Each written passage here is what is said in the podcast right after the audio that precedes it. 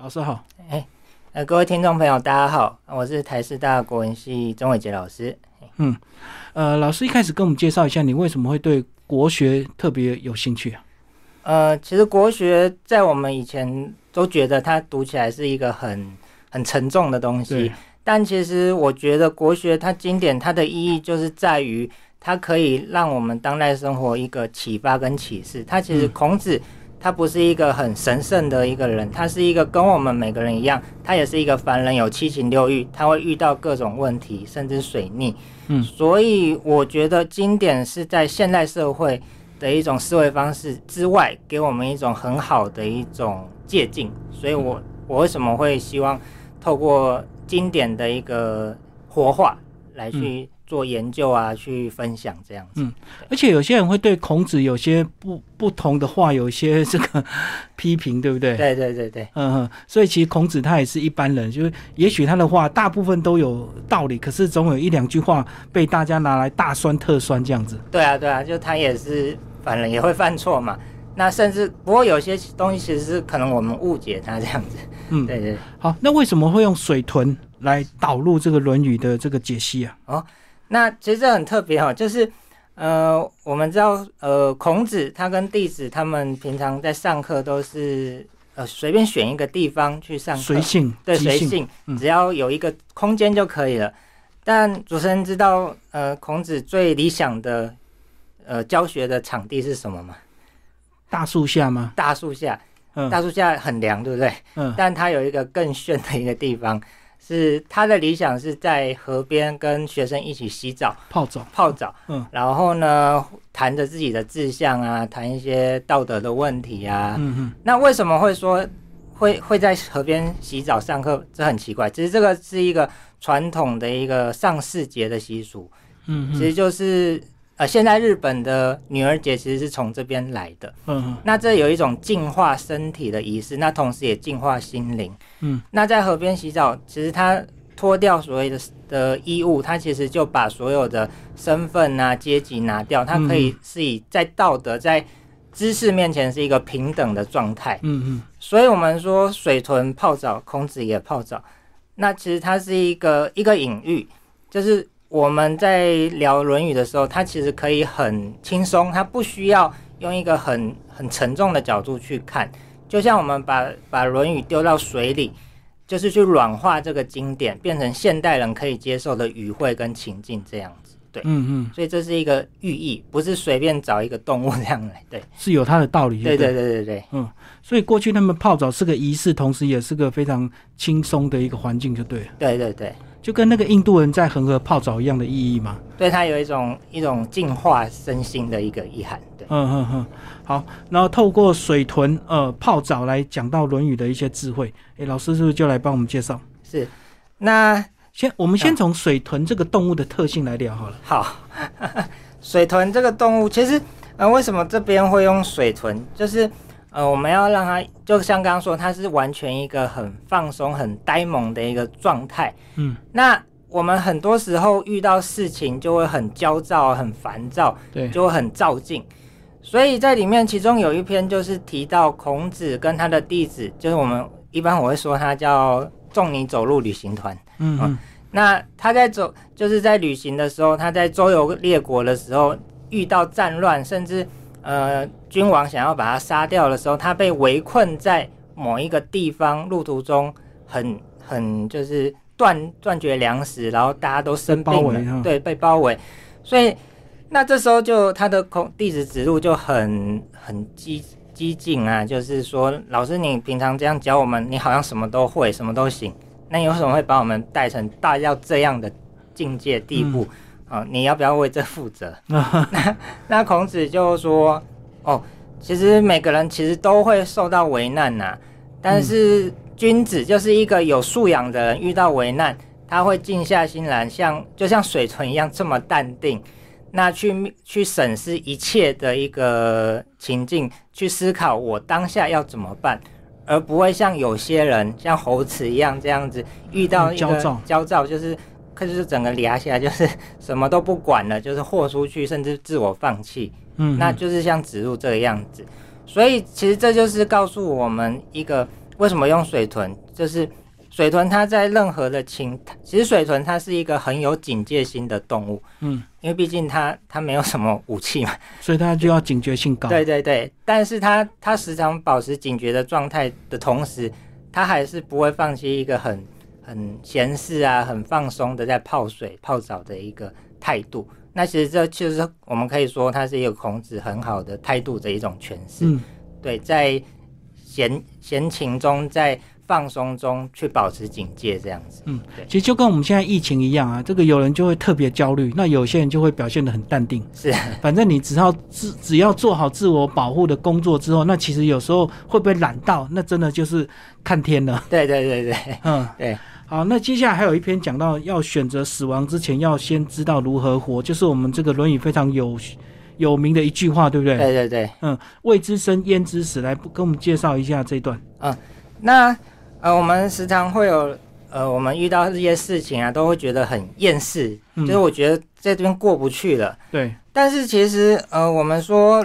孔子他给我们的启发是，呃，当我们遇到事情的时候，我想觉得活不下去的时候，那我们要反问自己：那我真的知道我为什么想死吗？只是因为过不去我就想死吗？嗯嗯还是因为我不愿意去面对？嗯，那所以最重要的是，我们在死亡之前，一定要先知道怎么活着，你才能真正的迈入死亡。这好像、它就好比一个呃，我们即将要进入一个完全黑暗的房间，对，那房间里面可能有各种机关，嗯但真正可怕的不是那个机关，而是那个黑暗。嗯就是我们如果在现实中，呃我们活着的时候，就像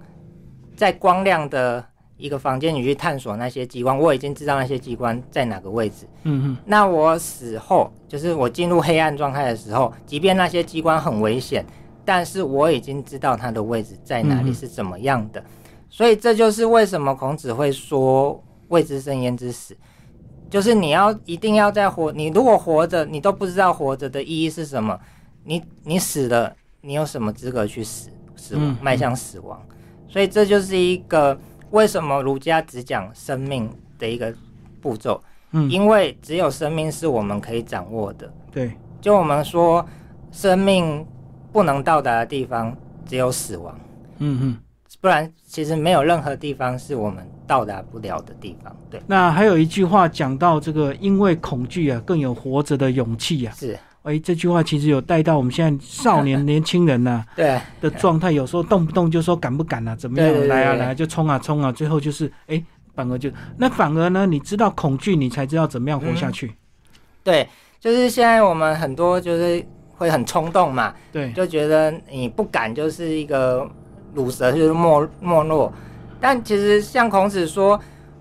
今天一个人如果一个学生他很勇敢，他说他说呃我我可以不拿任何的武器就去跟老虎搏斗，嗯嗯我可以不需要任何的船啊工具啊，我就企图着涉过一个急流。嗯，他说这是勇敢吗？不是，这是找死。对对对，就像现在，呃，你说我不怕病毒，我不戴口罩，我们嗯不会说这是勇敢，对这是一个白目或者是一个 不不自知的一个对无愚知，蠢的行为。对愚蠢的行为。所以，我们不要因为说好像什么都敢，就是一种勇的表现。其实，真正的勇敢是你会害怕，嗯嗯因为害怕你才能够去分辨面对，对，去对分辨，你才会保护自己，嗯你才能去成就更多的事情。所以，真正的勇敢，对对孔子来说，真正勇敢是会怕，但是你勇敢去面对，嗯嗯，但不是逃避这样子。对对，啊知道你害怕什么才是真正的勇敢，就对，而对不对是一股傻劲，什么都不怕，结果反而你一下就那个了，遇到状况了。对啊，对啊好，里面还有一篇流行语哦，这个黑粉对黑特哦，对，来跟我们讲这篇。哦，那其实就是我们时常会遇到一些不，就是别人批评我们啦、啊甚至诋毁对我们、重伤我们。那我们通常遇到这种情形，都会很很失落，觉得我好好的，我就没有怎样，为什么被你批评啊你对被黑啊你要这样说我？然后我们就会很消极、消沉，甚至就呃什么都不想做，说好啊，那我都不要被骂。嗯但其实，呃，孔子他他的弟子其实也曾经遇过这些的诋毁，所以他们也很心情很低落，所以他们就问孔子。所以他们在对话的时候，他问孔子说：“如果啊，呃，能够让一个人，如果能够让所有人都喜欢，好不好？”孔子说：“不好，嗯这一定有问题。”嗯，这个跟当所有人都不喜欢一个人的时候，那这个人也肯定不是，绝对不是坏人。嗯嗯应该说，如果所有人都喜欢你，那像我在书中他我说的不是遇到诈骗集团， 就是你加入邪教嘛。对，没错，哦才会有全部的人喜欢你。对，因为这代表代表一个是一个骗局嘛，嗯，怎么可能每个人都有每个人不同的面相、喜欢的面相对、厌恶的面相？那当所有你我们不可以期望所有人都喜欢我们嘛。所以我即便有人批评我们，那又如何？我们应该说，即便就是别人批评我们，代表我的行为，我这个人是受到关注的，或是有意义的，嗯人家才会理我嘛。今天嗯如果大家都不认识你，那是或是觉得哦你你是小咖，你没有影响力，你说的你做的事都没有影响力，那别人还懒得来批评你，对所以你被批评，其实你要感到高兴，就是那是你代表你有一定的重要性。所以我们看到现在有很多网红都会故意做一些奇怪的事让你 骂，被骂之后就有声量嘛，然后就会对对对被对关注。当然，当然，《论语》里面不是这样故意去让人家讨嗯厌，他可能是故意创造黑粉，负面新闻也是对流对量对。，但是其实这里说的是比较积极正面的，就是我不得不被被批评的时候，其实我们不要灰心，他讲的是对真实生活状态，你对一定会有人骂你，一定也会有人喜欢你。对。嗯，但为什么我们要为了那那个少数批判我们就骂我们的人，然后去去辜负那些支持我们的人？其实嗯支持我们其实更多，只是只要有一个人批评我们，我们就会感觉很沮丧。对，所以这是一种精神的一个反转，对，嗯还有一句我们最经典常常听到“三人行必有我师”，对那里面举到一个例子说，哎、那如果是猪队友的 话，他凭什么当我们的老师？对啊，就三人行必有我师焉，并不是说所有人他都值得效法。相对的是，有些人他的行为是绝对的不值得效法，但是我们看到这行为，我们发现他会被讨厌，今天会被讨厌，对，那就给我们一个警觉，我不要行成为这样的人。哦，所以这个三人行必有我师焉，并不是说所有人都可以成为我老师，而是说每个人都可以给我警觉。就像我们以前在上课的时候，你会觉得有些老师上的很无聊，那你就要去警觉到，那我以后讲话不要成为这样的这种讲话方式的人，这样。嗯，对，他不一定能够当我们的老师，可是他一定可以让我们学习，有一个对学习警惕的这个标示作用，就对。对，那个嗯老师师必有我师焉的师，其实就是一种学习的作用，学习的对象，不管是正面或负面的。嗯嗯嗯，好，那接下来我们再来谈这个呃，爱自己啊，是里面有个讲，身为水豚，爱自己很重要。对。这个拒绝情绪勒索，要救自己才能够救别人。因为其实时常会有朋友去面对一些问题，就是我们会讨论到一些问题，就是，呃，他的最亲密的人，可能伴侣啊，或是兄弟姐妹啊、家人，可能会譬如说希望他帮他完成一个 case 案子，他本来应该他做的工作，他的作业啊，但他自己本身其实就已经很忙，忙到都没有时间休息。嗯但是当他拒绝身边最亲密的人去拒绝帮他的时候，那对方会感觉生气或是失落，他们就会感觉，哎、是不是我让他们感到失落？是不是我的责任？嗯所以他反而会自我苛责。那其实这个，我会跟他们说，像《论语》里面，他告诉我们，你一定要先顾好自己，你才能对顾别人。就像说，如果有一个你最亲爱的人掉到井里，嗯哦，孔子里面说到，《论语》里面说到，有一个人掉到井里，你想要救他，那真正的爱不是你马上跳下去，你跳下去可能你两个就一起被淹死嘛。你是在他说你好好的站在井边，你好好的去想有没有工具，赶快打电话赶快救他，嗯那对他对你都比较有帮助。那我常常会用一个例子说，你不要觉得，呃，不要我们不要陷入情绪勒索，认为你最亲亲密关系的人跟你要求什么，你不帮他就是一种错误。嗯嗯那不是不帮，而是你要先顾好自己。就像我们在飞机上，如果爸爸妈妈带小孩，嗯，那遇到乱流什么要带系安全带，那个带氧气罩对，那那空服员一定会说，家长一定要先自己系好安全带，戴好空氧气罩，再帮孩子戴。嗯因为当你自己先昏倒了，孩子也没有人照顾他了。这不是、我们不会说我们先自己带，再帮孩子带是一种自私嘛？所以这就是一个先爱自己，你才有资格爱别人的一个概念。所以就是一个顺序哈、对对嗯嗯嗯，一定要先照顾好自己，才有能力去照顾你的小孩，就所以自己赶快带起来，是，才来带小孩。对对对，嗯、呃，还有一句话讲到君子不器哦，是呃，叙述蛮简单的，就是有素养的人不能像瓶子一样只有装水的用途，就是所以我们人不能只有一个功用就对了。对，就是君子不器。我们可能时常只听到这句话，对，但是我们可能没有真正了解这句话是什么。他的意思是说，我们不要成为一种只有一种功能的容器。哦，就像譬如说，他说，呃，如果我只能当一个，譬如说水平，对水瓶，嗯甚至用现在话，如果我只能用 iPhone 的某一个型号的手机壳，那那个型号没了，你这个壳就没有用了嘛。对，就没价值了。对对，所以我不要成为一个单一的壳，而要一个是一个有点像像我们变形金刚，你可以万用可，万对万用的，你可以做任何的事情，成为任何人。那现在讲叫斜杠了，嗯嗯，就是你要开展自己，不要把生命限缩在某一个地方。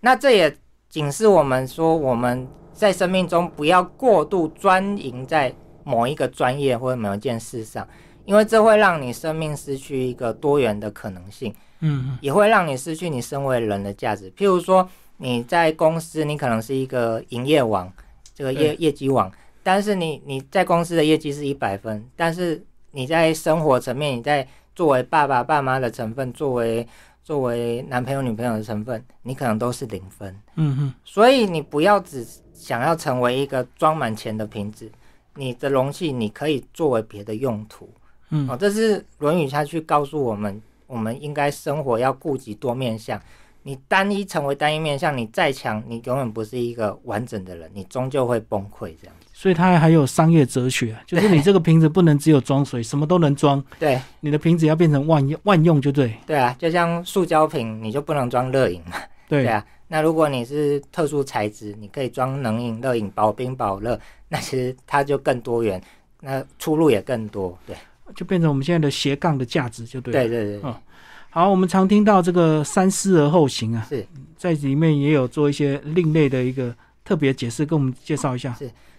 那我们时常在生活中会听到，就是好像把“三思而后行”当成一个警语，就是说是一个标准，就警示我们做、提醒我们做事情要小心，多想一点。但其实我们一直觉得这是一个标准的典范，其实不是。在《论语》，孔子说他对“三思而后行”这件事是有意见的。嗯，孔子说，想两次就可以了，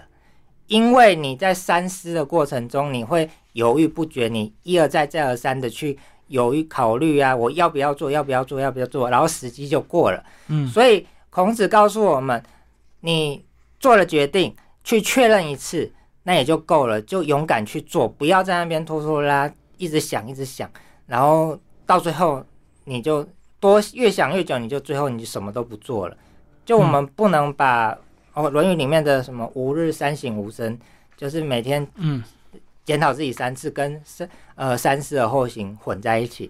三省吾身是叫我们不断的反省自己有没有做自我错反省，对。嗯但是做决策的时候，我们不应该到三思，嗯就是应该确定了就赶快去做这样子。所以最多两次。对对，做这两次，呃，如果到三遍的话， 就有点过头了，就对啊对啊。所以现在说很重要，所以说三次就太多这样。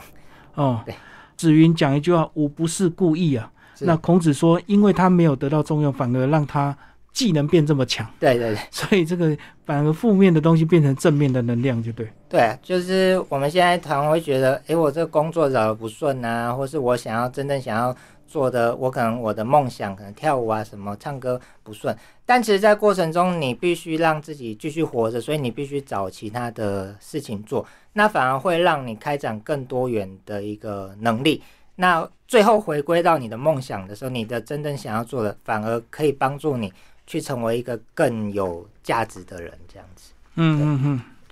好，那还有一句这 个“有达以上恋人未满”， 嘿嘿非常流行的这个日本语哦。对对那对，在里面你也把它聊入，就说呃，恋人未满有什么好不敢的？对跟我对们讲呃，是孔子遇到南子所讲的话。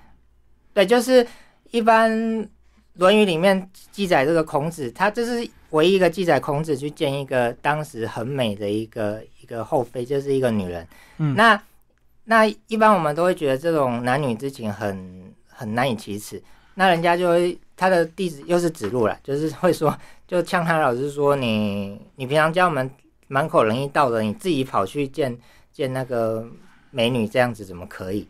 嗯那孔子他就很很激动的说：“我又没怎样，哦，你干嘛这样子说我？”哦嗯他哼说：“我绝对没有干嘛。”但其实这就是很多人会因为这句话去批评孔子，说他假假道学。嗯但其实我们说的孔子也是人嘛，为什么我们要用一个好像讲到男女之间，就是一个必然会发展出一种什么性啊，或是什么哼，情激色情就对。啊，嗯为什么不能不能好好的就是对话或是交交流交往？这其实是很正常的嘛，所以我们不需要把任何事都